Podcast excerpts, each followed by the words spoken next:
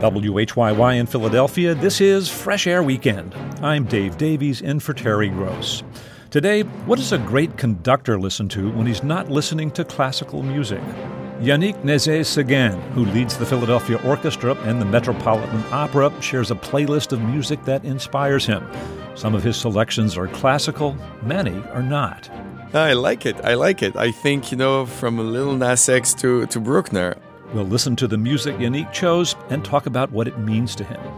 Also, we'll hear from costume designer Ruth E. Carter. She's the first black American to win an Academy Award for costume design for Black Panther and has been nominated again for the sequel Wakanda Forever. Carter got her start in Spike Lee's 1988 film School Daze. That shaped who I am today. I don't know what it did for Spike, but I know what it did for me. That's coming up on Fresh Air Weekend. This is Fresh Air Weekend. I'm Dave Davies in for Terry Gross. Terry has today's first interview. I'll let her introduce it.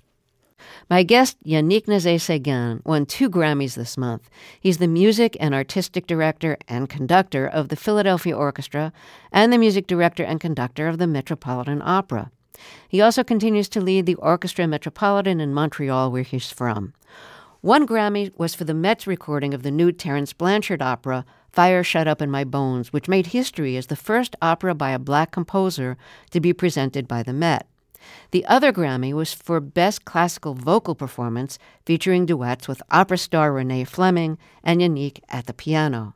Last year, he won a Grammy with the Philadelphia Orchestra for a recording of two symphonies by composer Florence Price.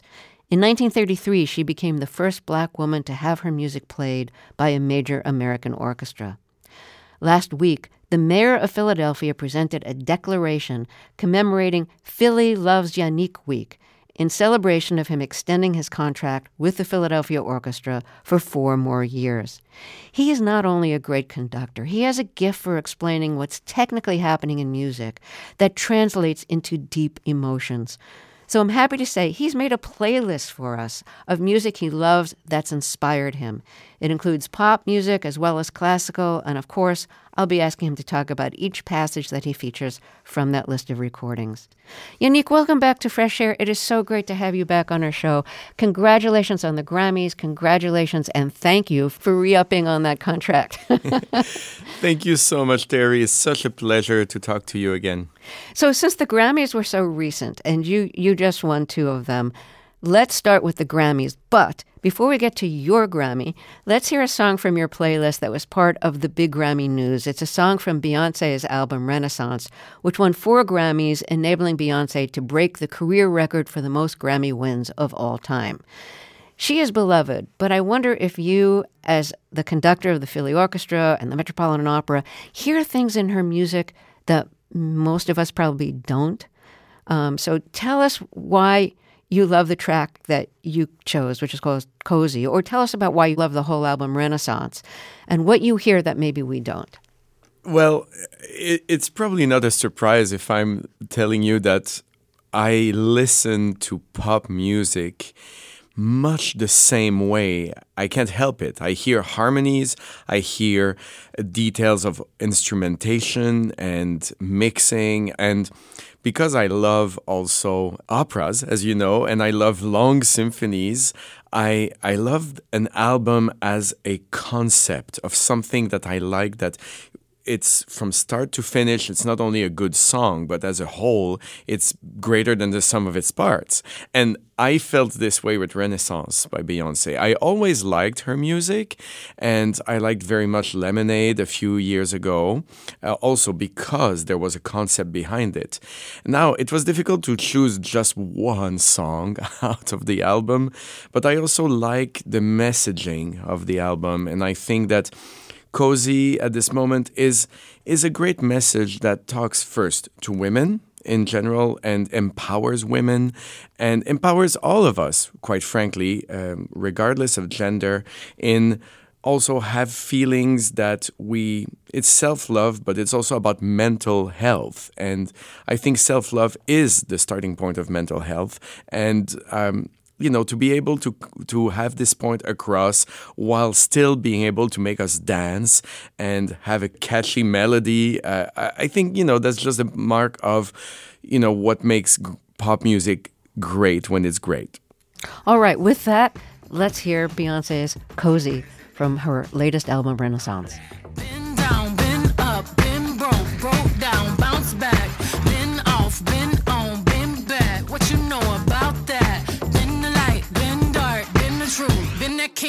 Energy.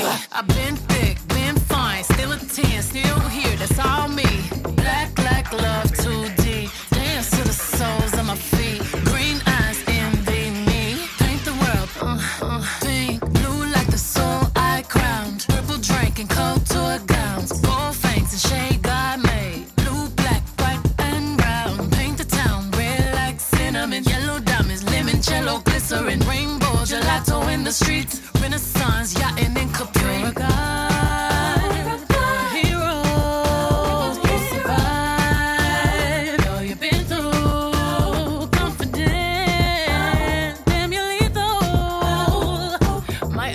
Suggest you don't mess with my sis? Mm, Cause she comfortable, comfortable in my skin, cozy with who I am, comfortable in my skin, cozy, cozy. So that's Cozy, one of the songs on the playlist that conductor Yannick Nézet-Séguin has brought with him today. And he's the conductor of the Philadelphia Orchestra and the Metropolitan Opera. You know, you said one of the things you love about um, the whole album, Renaissance, is that it has a, a concept. I want to read her dedication for the album. It's dedicated in part to her uncle Johnny, who was gay and died of AIDS related causes, I think toward the beginning of her career.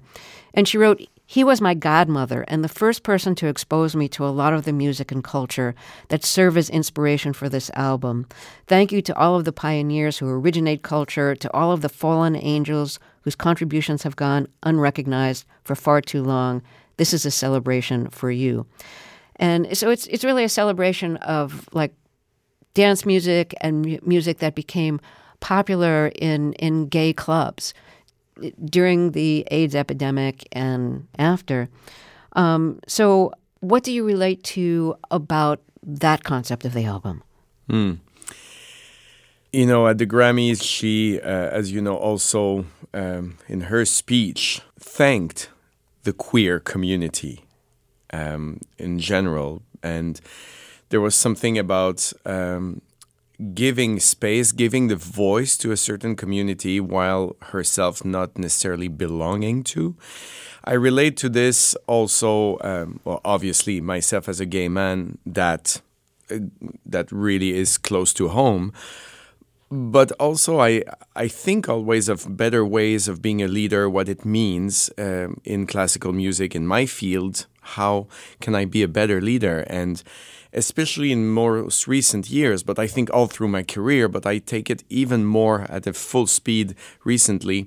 I think I want to be the leader who makes space for others and other communities to uh, to shine and to um, to be rediscovered and to to have their own space. And that's really what I've been doing whether at the Philadelphia Orchestra at the Met and even at Orchestre Métropolitain um, shining a light on on other um, communities and artists. And I I believe when uh, you know, Beyonce, she's at the top of the world at the moment, and she's been for a while, and she's using this to raise awareness to other people. And I, of course, respect and admire, and th- that's something that really resonates deeply with me.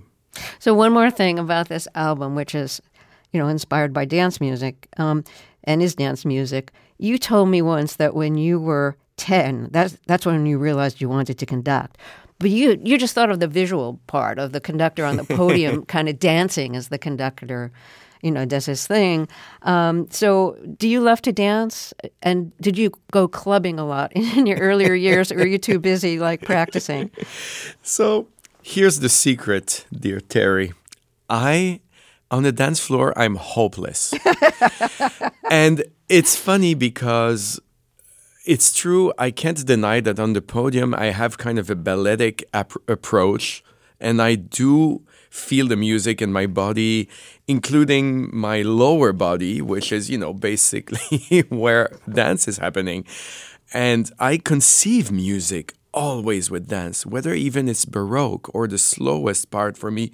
I conceive music as primarily dance moves. It's the rhythm is the most important thing in music. And even when I conduct some Baroque music like Bach or something that people think is very serious or very slow, I always try to remember that quintessentially this is a dance. But if you take me out of that context, I, I need quite a few drinks before I'm at ease on the dance floor. But my husband, Pierre, is the best dancer ever. He can dance any kind of dance. And he went clubbing a lot in his youth, and I did not. And when we started being together, I asked him to teach me to dance because I didn't want to, uh, I don't know, I didn't want to embarrass him. And those dance lessons um, never really happened because he would laugh so hard at me. So um, it, it's interesting how I try to make up for it on the podium. But Um, so you won two Grammys this year. Let's hear music from one of them. And this is duets with, with you at the piano and opera star Renee Fleming singing. The album is called Voice of Nature Anthropocene and it won for Best Vocal Performance. So this is on your playlist, and I assume you chose this because you find Renee Fleming inspiring. What makes her voice and her acting in operas so special? We're talking with Renee Fleming, legends. She is larger than life. And I mean, I don't want to embarrass her by saying that, but I told her, you know, one of the first recordings I bought as a CD was her Schubert um, set of songs with Christoph Eschenbach, former music director of the Philadelphia Orchestra, as it happens, but on the piano. And I remember buying this for a Christmas present to my mother.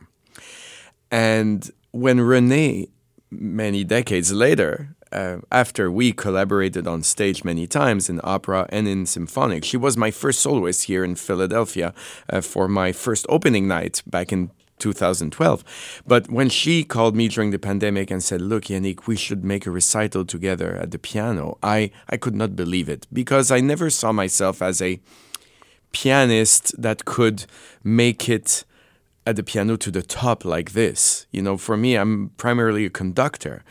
And to have the opportunity, I couldn't say no to that. And this became a project that we became so dear to both of us and one of the, my favorite songs that I dreamed of playing especially with a voice like Renee's is this Grieg song Zur Rosenzeit and that's why I chose it so this is from the album Voice of Nature, Anthropocene. And Anthropocene is the era we're in now, where humans are the determining factor in climate change and environmental changes. So let's hear a track from this Grammy Award winning album with my guest Yannick Nézet Séguin at the piano and Renee Fleming singing. And this is a piece by Grieg called Zur Rosenzeit.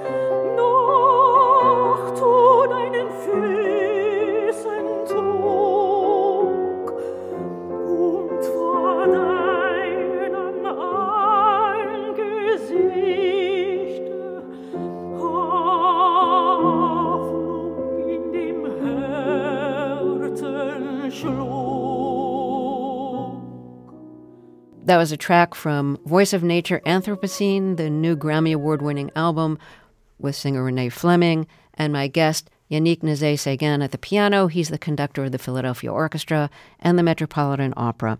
We need to take a short break here. If you're just joining us, my guest is Yannick Nézet Séguin, conductor of the Philadelphia Orchestra and the Metropolitan Opera. We'll hear more music from the playlist he's put together for us after a break. I'm Terry Gross, and this is Fresh Air Weekend. Let's get back to Terry's interview with Yannick Nézet Séguin, the music and artistic director and primary conductor of the Philadelphia Orchestra, and the music director and primary conductor of the Metropolitan Opera. Yannick has put together a playlist for us of music he loves. So let's change it up a little bit. Up next from your playlist is Lil Nas X's recording Montero. Montero, Call Me By Your Name. And he, of course, became famous for um, combining hip hop and country in his first recording, Old Town Road. And he's also kind of famous for being for being gay and very out in the hip hop world. And his clothes are like wild costumes, sometimes sexually ambiguous costumes. Um, so you chose the song Montero, Call Me By Your Name. His birth name is Montero. So tell us why you love the song and why you've chosen it on your playlist. I think I just love the person or the persona of Lil Nas X. For me, it's inspiring to see that in a field where it was still quiet and repressed and not accepted to be anything but this kind of um, a certain way of seeing masculinity. Um, that he can be so successful by being so upfront, you know, without shame, being who who he wants to be. And okay, parallelisms are always a little, you know, rocky. It's not uh, exactly the same, but I'm still one of the very few out gay conductors out there. And I think it's about time that these symbolic figures like Lil Nas X, it's only this way that we're to have young people uh, really embrace embrace it and probably understand or make decision makers maybe understand that they should stop saying to everyone, oh, if you're outing yourself, you're going to have your fan base uh, reduced and everything like this. I, I think it's insane. There's so many young people at the moment who are in desperate need. They feel ashamed of being who they want to be. And there's problems with suicide and still so many issues. And I'm that's why I want to be more out and about about it because I want to be an example that yes, we can make it to the top by being who we want to be and we should love whoever we want to love. And I feel like this is in his own way what Montero, Lil Nas X, is doing. Well, let's hear it. This is Lil Nas X, Montero. I caught it bad just today. You hit me with a call to your place. Ain't been out in a while anyway. Was hoping I could catch you throwing smiles in my face. Romantic talking, you don't even have to try. You're cute enough to with me tonight. Looking at the table and I see the reason why. Baby, you live in the life, but baby, you ain't living right. Champagne and drinking with your friends. You live in the dark, boy, I cannot pretend. I'm not faced, only here to sin. If you've in your garden, you know that you can. Call me when you want, call me when you need. Call me in the morning, I'll be on the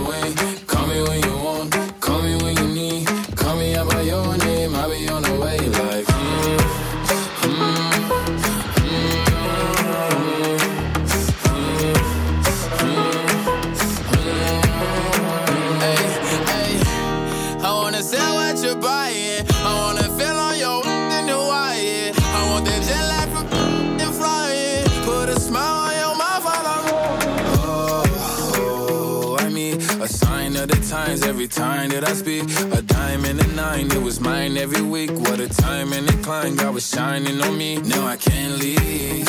And now I'm making hella Italy. Never want the in my league. I only want the ones. That was Lil Nas X doing Montero, and it's one of the songs on the playlist that Yannick Nézet-Séguin has put together for us. He's the conductor of the Philadelphia Orchestra, who has just thankfully extended his contract, and he's also the conductor of the Metropolitan Opera.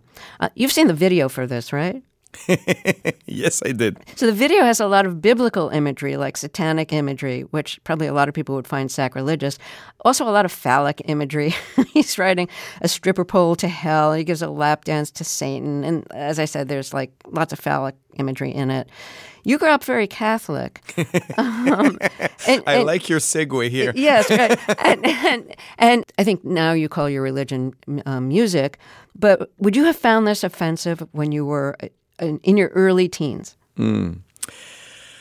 You know, the concept of offensive is um, maybe something I didn't grow up so much with. I believe, even though my parents and my family are are still very religious and we believe in God, and yes, our, our religion is Catholic. Um, it's not about being shocked by things, and um, therefore, I don't think even back then it would have been offensive. I'm not sure my parents would have left me watching it that much, you know, at a certain age, which that's fine. That's another, you know, that's another discussion, uh, which is a good one. Something else on your playlist is music from Debussy's The Little Shepherd. And I know you like to play Debussy for your cats. Is this one of your cat's favorites? Definitely. I have one of my cats who is, they're both very musical. Um, oh, you're the father, of course you think that. uh, I swear, I swear, they're the most musical. I have one who has the perfect voice. He's called Rodolfo. So, like uh, the hero in Puccini La Boheme, he's a great tenor. He has the perfect voice, but his ears are so sensitive that when I play piano, he loves it, but he usually has to go in another room because it's too loud. but when I play this piece, it's so soft that he, and gentle, he stays around. And Rafa, on the other hand, doesn't have any voice. He's playing tennis, doesn't sing, but he loves music, and the louder, the better. We had friends the other day coming to rehearse chamber music at home with the piano and with some strings. He just stayed the whole time and sat on each and everyone's lap, and just he, he still he, he asked daily, "When are the friends coming to make the concert again?" so um, they're both musical. I'm telling you. Is it true that you leave music on even when you're, you're not home when nobody's home for your cats? It's very important. it's yeah, but they are. I, I realized when we started doing this that they were more calm, they were more happy, they're actually more fulfilled and less stressed that someone or stressed or bored. So this is music by Debussy. Debussy is one of the French impressionist composers. What does that mean? Painting in music. That's what it means. It means having a story, and instead of being completely real, it's all about poetic colors and something that makes us immediately between the reality and the dream. And that's what Debussy uh, does to me. Why did you choose this piece, uh, an excerpt of The Little Shepherd? So, this is from um, a set of pieces called Children's Corner by Debussy. So, as you can probably guess, I played this piece when I was very young. And when I arrived with uh, my second piano teacher at the Montreal Conservatory, I played her the whole suite of Children's Corner. And she liked especially my Little Shepherd interpretation. So even years later, when I was not a child anymore, she would ask after group classes, she would say at the end, Yannick, why don't you, to finish as a dessert, why don't you play The Little Shepherd, please? Um, I don't know. She was particularly attached to that piece and with me playing it, so it's it, it stayed with me. And when I play it, I, I think of her. So this is The Little Shepherd from Debussy's suite, Children's Corner, performed by Yannick Nézet-Séguin from his 2021 album, Introspection Solo Piano Sessions.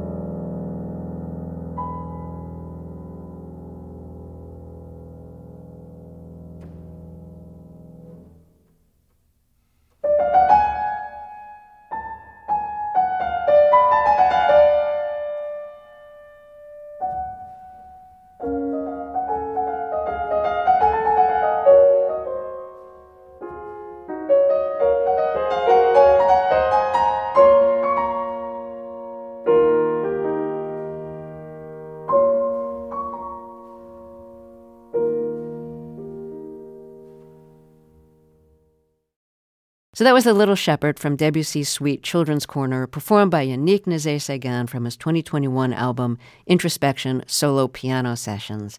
And Yannick is at the piano on that, of course, and he is our guest today. And he's put together a playlist of music that's inspired him, music he loves, and Debussy is on that list. I have to say, one of the songs on the playlist that surprised me most, the playlist you put together of songs that inspire you, is Olivia Newton John's song Physical. So uh, I have to ask you, what is that doing on your playlist? Olivia Newton John was my first crush. Really? You know, Okay. oh, oh boy, I loved her. And I'm so sad she passed away now a few months ago. And after being uh, uh, a very courageous, I think, um, and outspoken, you know, uh, journey through cancer. And um, Olivia Newton-John, I, I think I was aware as many kids my age then uh, because she played on Grease, the movie, and that song "Physical," I I don't know. I couldn't stop listening to it when I was a kid, and I think my older sisters, my two sisters, Sylviane and Isabelle, who are uh, five and six years older than me, they would put that song and ask me to dance on it or something like that, move on it at least, and um, it stayed with me. And recently, I watched the video again and saw all the gay imagery that goes with it and in many ways think that maybe there was something that I did not understand at the time which actually stayed with me and it's also I think a very entertaining and very uh, energetic music that's um, inspiring for all the more physical side of my life now where I go to the gym and I try to stay in shape to make sure that I um, I, I don't get injured when I conduct. So it's all this put together that really inspired me to put it on the playlist. Great setup. Let's hear it.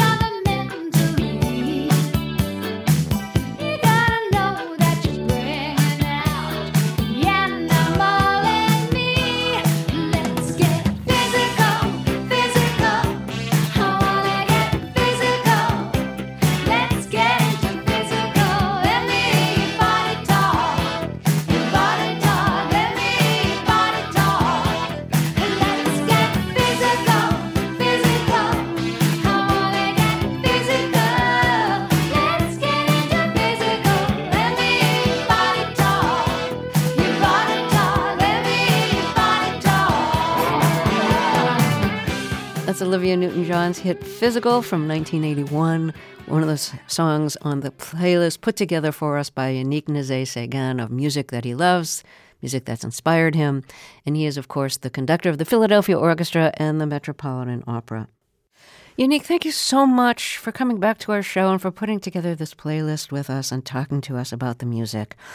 And thank you for extending your contract with the Philadelphia Orchestra. Thank you for conducting the Met. Um, it's just been a pleasure to talk with you again. Terry, you're the best. Thank you so much for it's an honor always to come to your show. Yannick Nézet-Séguin is the conductor of the Philadelphia Orchestra and the Metropolitan Opera. He spoke with Terry Gross. Coming up, costume designer Ruth E. Carter. She won an Oscar for Black Panther and has been nominated again for the sequel Wakanda Forever. This is Fresh Air Weekend. Ruth E. Carter, the first black American to win an Academy Award for costume design for Black Panther, has been nominated again for the sequel Wakanda Forever. This is Carter's fourth Oscar nomination, marking a 30 year career with more than 60 film and television credits. She's responsible for the clothing aesthetic of many of Spike Lee's films, including Do the Right Thing and Malcolm X. Some of her other works include The Butler, Selma, and Amistad. She even worked on the Seinfeld pilot. Ruth E. Carter recently spoke with our guest interviewer Tanya Mosley, host of the podcast Truth Be Told.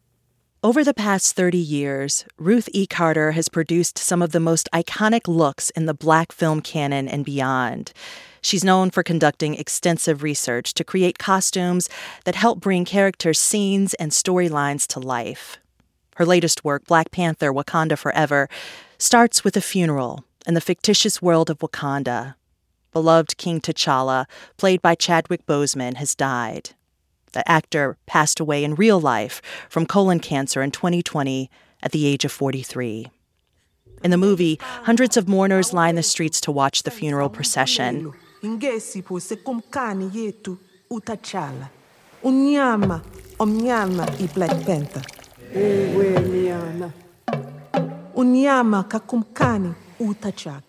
They're draped in white, each tribe distinguished by intricate beadwork, fur, turbans, and other adornments. Carter's attention to detail and her mastery of historically accurate looks has earned her several awards, including an Oscar and several Critics' Choice Awards and the Career Achievement Award from the Costume Designers Guild. Ruth E. Carter, welcome to Fresh Air and congrats on your latest Academy Award nomination. Oh, thank you for having me. It's wonderful to be here. Were you a Marvel Universe fan and that storyline before taking on the Black Panther movies?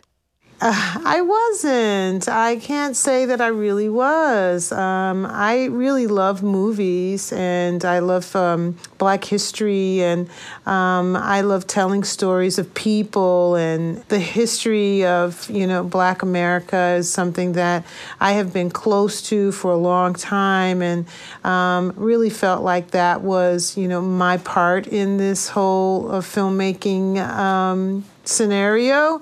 And that's what I really enjoyed, you know, and I did Malcolm X and telling his story. I really loved the research process and, and doing that. So once Marvel came into my world, I really wasn't even sure about, you know, how what I did and what I loved would actually affect uh, this type of genre. Um, until I met Ryan Coogler and, and was introduced to the world of Wakanda. You had a lot to consider entering this Marvel universe. There's the original comic book series, coupled with conceptualizing what people from a fictional African nation that's never been colonized might wear. And this meant digging into the history and culture of real African nations. You were basically creating magical realism, but were you ever concerned about the blending of so many African cultures? Of course, I think where we went wrong for um, so long was that we thought of Africa as one monolithic place, one look and one one way of thinking about Africa. And uh, when we got together on the first Black Panther, um, we were sure that we were going to dissect the tribes and use some of the traditional practices of you know creating some of these costumes to make them feel more authentic to each region around the continent. I mean, there's thousands of tribes throughout the continent of Africa, and we picked eight or 12 of them to represent the tribes of Wakanda. And so it was very important that we uh, showed a delineation. And also, if we were to blend a few um, traditional custom uh, indigenous looks, um, that we were intentional with it. So, like if the Dora Milaje, you can travel around the whole continent of Africa in the one costume. You know, there's the Turkana beads and the and the Himba leather and the Maasai color and the Ndebele rings, um, and there are other other forms of that as well. Creating a world that has never experienced colonization, how did you I guess, for lack of a better term, how did you decolonize your own mind to come up with the concepts along with the research? Was there a process you personally had to go through? I did because when we started this out in BP1, many people didn't really have a reference for what royalty in Africa looked like. And Um, uh, and all we had really was, you know, Coming to America or The Lion King. And those g- great projects, a great film, but I knew we were doing something different. And so it was important that I have a roadmap for all to see, for all to study um, in the office where we created um, lots of mood boards that showed you the different indigenous tribes and what that looked like, what modernization would look like, what technology would look like. Um, there was also, you know, a wonderful document that Hannah Beachler, the production designer, put together that we used like a Bible when we wanted to look up, you know, the business district of Wakanda. There was text and, and some images of, you know, what it was and, um, you know, what it meant. I want to go back with you to the beginning of your costume design career, and I want to start with Spike Lee. Uh, you and Spike have worked together on close to a dozen films, starting in 1988 with School Daze, his second film. When you two met, you were doing costume design for a local theater show in Los Angeles, and you weren't even considering film as an option. What was it about a young Spike Lee's vision that captured your attention? I felt like I had been trained um, after I graduated from Hampton University in Virginia, and I went on to do internships in theater and opera, and I drove my little Volkswagen Rabbit across country to Los Angeles, where I was going to pursue theater. Uh, which it there was less theater here than there was film. And when I was approached to work with Spike, uh, he invited me to see She's Gotta Have It. Uh, it hadn't gone to the Cannes Film Festival. He was screening it around Los Angeles. And I kept missing um, the date. And he would send me a little postcard saying, you know, what up? You know, missed you at the screening.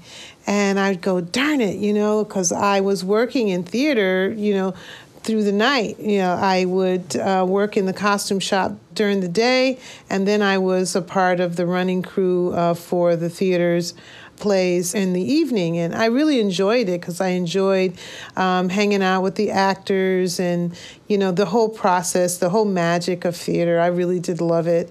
And so I finally did get to a screening, and I remember seeing Nola Darling walking down um, the street in Fulton Mall in Brooklyn. And I thought to myself, here I had been doing Vanya and Shakespeare and The English Cat and opera, and this seemed so so small. Um, I soon found out it was anything but small. That I had to learn how to uh, look at things in close up and in detail and tell the story in a different way through film. Um, but School Daze uh, came and, and it was a perfect first film for me because it was a bit theatrical and it did deal with a story that I knew, which was the HBCU experience. Right. And so Spike called you up and said, Hey, I want you to costume design for school daze. You were in theater, so you had never designed for a film, but you said yes. And you went to your brother, Robert, who's also an artist, for advice on how to get started. And what did he tell you? Oh, it was a great time. Uh, my brother invited me to his studio in New Hampshire where he lived. He worked for IBM during the day, but he's a great painter. He's always been a great painter. Um, and so he had a big studio in the basement of his house, and I had the script with me. Um, he had an IBM computer next to his big drafting table, and and he said, first you've got to, you know, learn how to do a budget for all these characters, you know. And he sat me at his computer and we figured out how to present a budget for all the characters. And, and then I began to um, sketch all the characters that we listed. And one of the things he told me was, you know, get those ideas out of your head. Create a series of folders with all your characters' names on them, and and uh, every time you get an idea, you know, either write it down or if you see something in a magazine, tear it out. Whatever it is, populate your folders with your ideas so you can open your mind to receiving more new, fresh ones, and. Um, that was one of the um, things he was telling me as well. In between me making him a rum and coke, you know, and uh, he'd sit in his big chair while I sat at his drafting table and sketched. And uh, after I had all of my sketches done, um, I called Spike, who was in um, New York, in Brooklyn, and Spike invited me to uh, his apartment to show him all of the costumes. And so I got directions from Spike to his house, which was, you know, take the A train, get in the back of the train, switch to the number two, you know, get off at this stop. And, uh, and I did everything he told me. And I ended up in his uh, little basement apartment in Brooklyn. And I had a whole display in front of him of the costume design for school daze. Spike Lee's 1989 film, Do the Right Thing, takes place on the hottest day of the year in the Bed-Stuy neighborhood of Brooklyn. And Spike Lee has said that he wanted the look to um, to be bright, almost blinding Afrocentric bright. Was that enough to get you to understand his request right away? What was the process of getting there? Well, we were an independent film. We were low budget. We had to make it work with uh, product placement. So Nike was a big uh, factor in. They gave us so many sneakers and compression shorts and tank tops and stuff like that. But it was all very saturated color, and we were representing the hottest day of the year. Um, we were representing a neighborhood in Bed Stuy that I actually lived in while we were shooting, and I didn't see that same vibrancy every day. I did see color, of course. You know, Brooklyn is the epitome of the African diaspora, where you see geles and women uh, from Africa in their traditional garb. I think that's probably the first place I've I experienced it as a kid going up to New York, seeing it, you know, in Brooklyn or in Harlem. But because I had to balance what I was given from these, uh, you know, athletic companies with our Bed I had to be clever in that the African fabrics balanced out the athletic fabrics. So we made a lot of crop tops and shorts in, you know, Ankara fabrics. And it did create this vibrant tableau of this neighborhood. It also, uh, the saturation of color created like the heat of the night, the heat of the day, and, and also that the protest was amongst the youth in the neighborhood. And um, when you think of Do the Right Thing, you really do think of a neighborhood that's vibrant and thriving, and you can see the colors the neighborhood. And um, I th- feel like it was really important to show that unification when you see um, Bugging Out in his kente shorts and his bright yellow top. Um, you know, he's representing his culture, you know, and he's asking Sal, who is in the pizzeria and um, you know it does feel very Italian. We had heavy green, and we had um, John Turturro in like a tank top, and we were constantly like sweating them up to show the heat. So it, it was a vibrant, um, surrealistic protest film, and I think that's why it's standing the test of time because it still feels and looks uh, relevant, especially the storyline. How did you sweat up John Turturro and do the right thing? Well, Spike was always yelling out for sweat, you know, because he wanted to really show how hot the summer was. And uh, John uh, wanted to wear, you know, the sleeveless tank and uh, we just had glycerin and water in a spray bottle and we were responsible for sweating up his uh, garment and then makeup sweated his face and, and arms. But it was a constant process. Even when it got late in the summer and the weather was changing and it actually got cold and we were shooting some of those same scenes uh, and so the actors were like you know don't come near me with that water bottle. These films, School Daze, Do the Right Thing, were the beginning of a long journey working with Spike Lee. Do you think your career and his career would have been the same without each other? I often thought Spike and I both cared about our community um, deeply. We cared about our history deeply.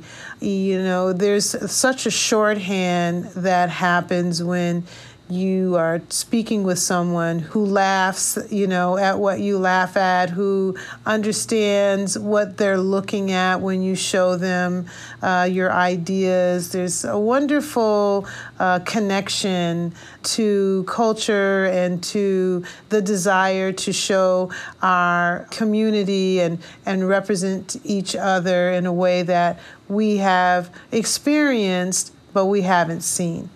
And so, as far as our careers, you know, having a, a, companionship in that way that we enhanced each other, um, I, I, don't think that I would be the same uh, filmmaker um, without the experiences that I had with Spike. Mm-hmm. And that that run of films um, shaped who I am today. I don't know what it did for Spike, but I know what it did for me. we have to ask him. He's got to speak on this at some point. he probably has already. Ruth E. Carter, thank you so much for this conversation. Thank you.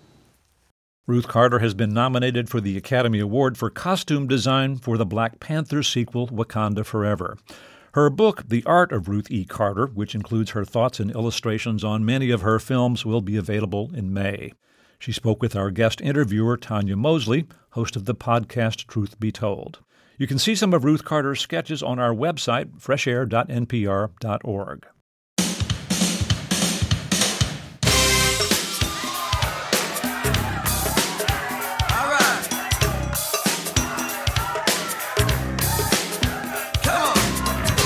Fresh Air Weekend is produced by Teresa Madden. Fresh Air's executive producer is Danny Miller.